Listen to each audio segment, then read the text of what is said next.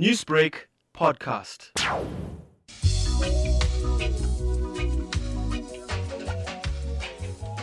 Sixty-two-year-old Judge Jody Kollapen grew up in Marabastad, north of Pretoria. He describes his birthplace as a glorified slum. His mother took part in the 1956 Women's March and was twice arrested for her involvement in the passive resistance movement in the 1950s. This inspired him as a young boy to serve as a kind of paralegal in his Marabastad community, which led him to eventually pursuing his legal studies at a later stage. Well, my mum was jailed uh, before she became my mum. So she was jailed twice during the passive resistance campaign. And during those years, it was would have been in the mid 40s.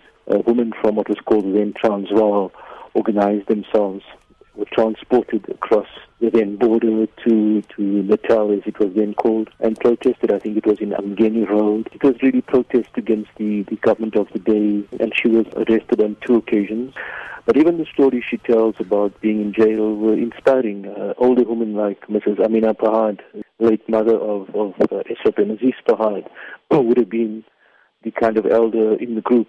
But one grew up in an environment where exposed, not directly, I mean, she wouldn't sort of make political speeches at home, but just through looking at her conduct and her actions. And I suppose that's the best way you learn. You learn not what others tell you, but you learn from what you observe them doing. One observed then her sense of justice, her sense of being willing to stand on principle and fight. Justice Kollapen describes the system of segregation that occurred in South Africa between the dates of 1948 and 1994 as horrendous.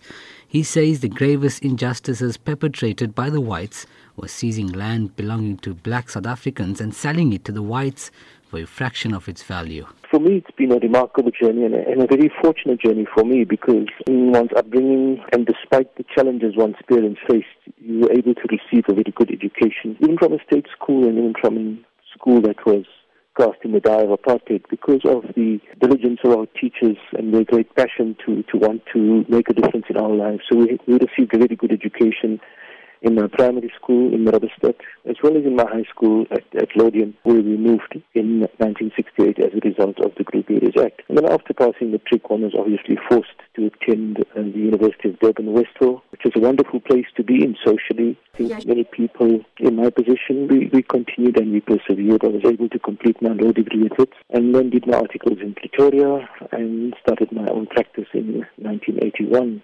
He says that the lack of knowledge on human rights which existed amongst communities in South Africa at the time motivated him to persevere in his vocation.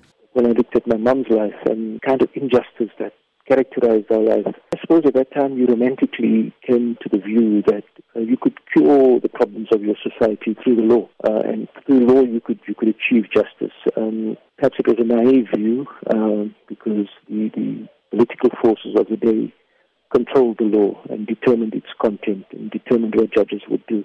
Now, prior to his appointment as a judge, he served as the chairperson of the South African Human Rights Commission. Justice Kollapen previously practiced as an attorney and joined the organization Lawyers for Human Rights, where he coordinated the release of political prisoners program.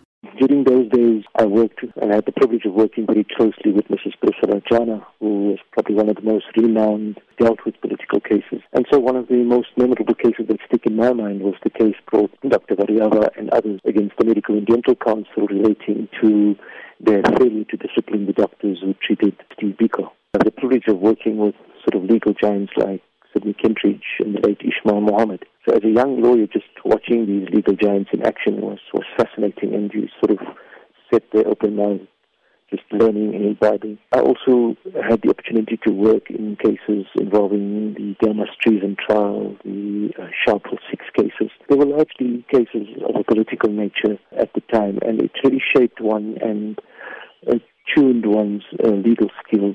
Justice Kollapen also played a pivotal role in South Africa's transition towards democracy and the drafting of key laws enshrined in the Constitution. The organization Lawyers for Human Rights uh, provided assistance then to the ANC, a project that would require what laws would need to be reformed. I also headed up what was called the Political Prisoner Release Program. You will recall at the time, the then apartheid government and the liberation movements reached an agreement for the release of political prisoners, but there had to be a particular administrative process.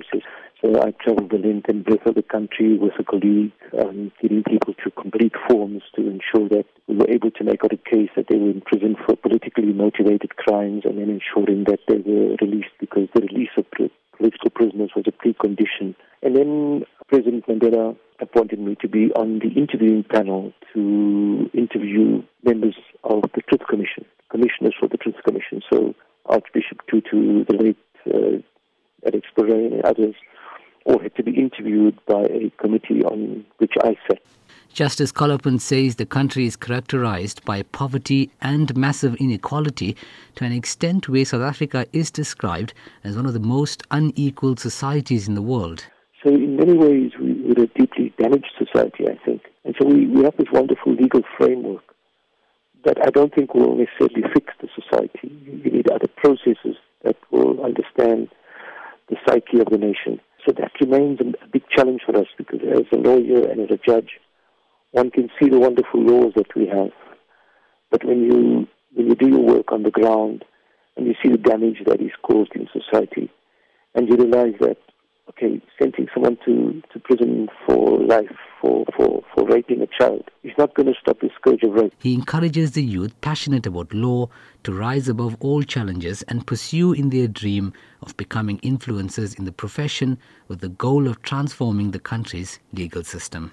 You know, more so today than uh, when I was young, anything is possible. I, I came from a very working class background. My dad was a waiter, my mother worked in a clothing factory, and so today it's it's wonderful that have been able to become a judge. And I think through resilience, in part through belief in what you do. I think the South Africa of 2019 offers wonderful opportunities for young people if they're passionate about what they want to do, if they put their hearts and mind into it, and, and they're willing to work hard. Uh, the financial reward may come, but that ultimately is not what brings you great joy in your in your life. Joy in your life is, comes when you when you're able to do a piece of work that is meaningful and that can perhaps make a difference in your society.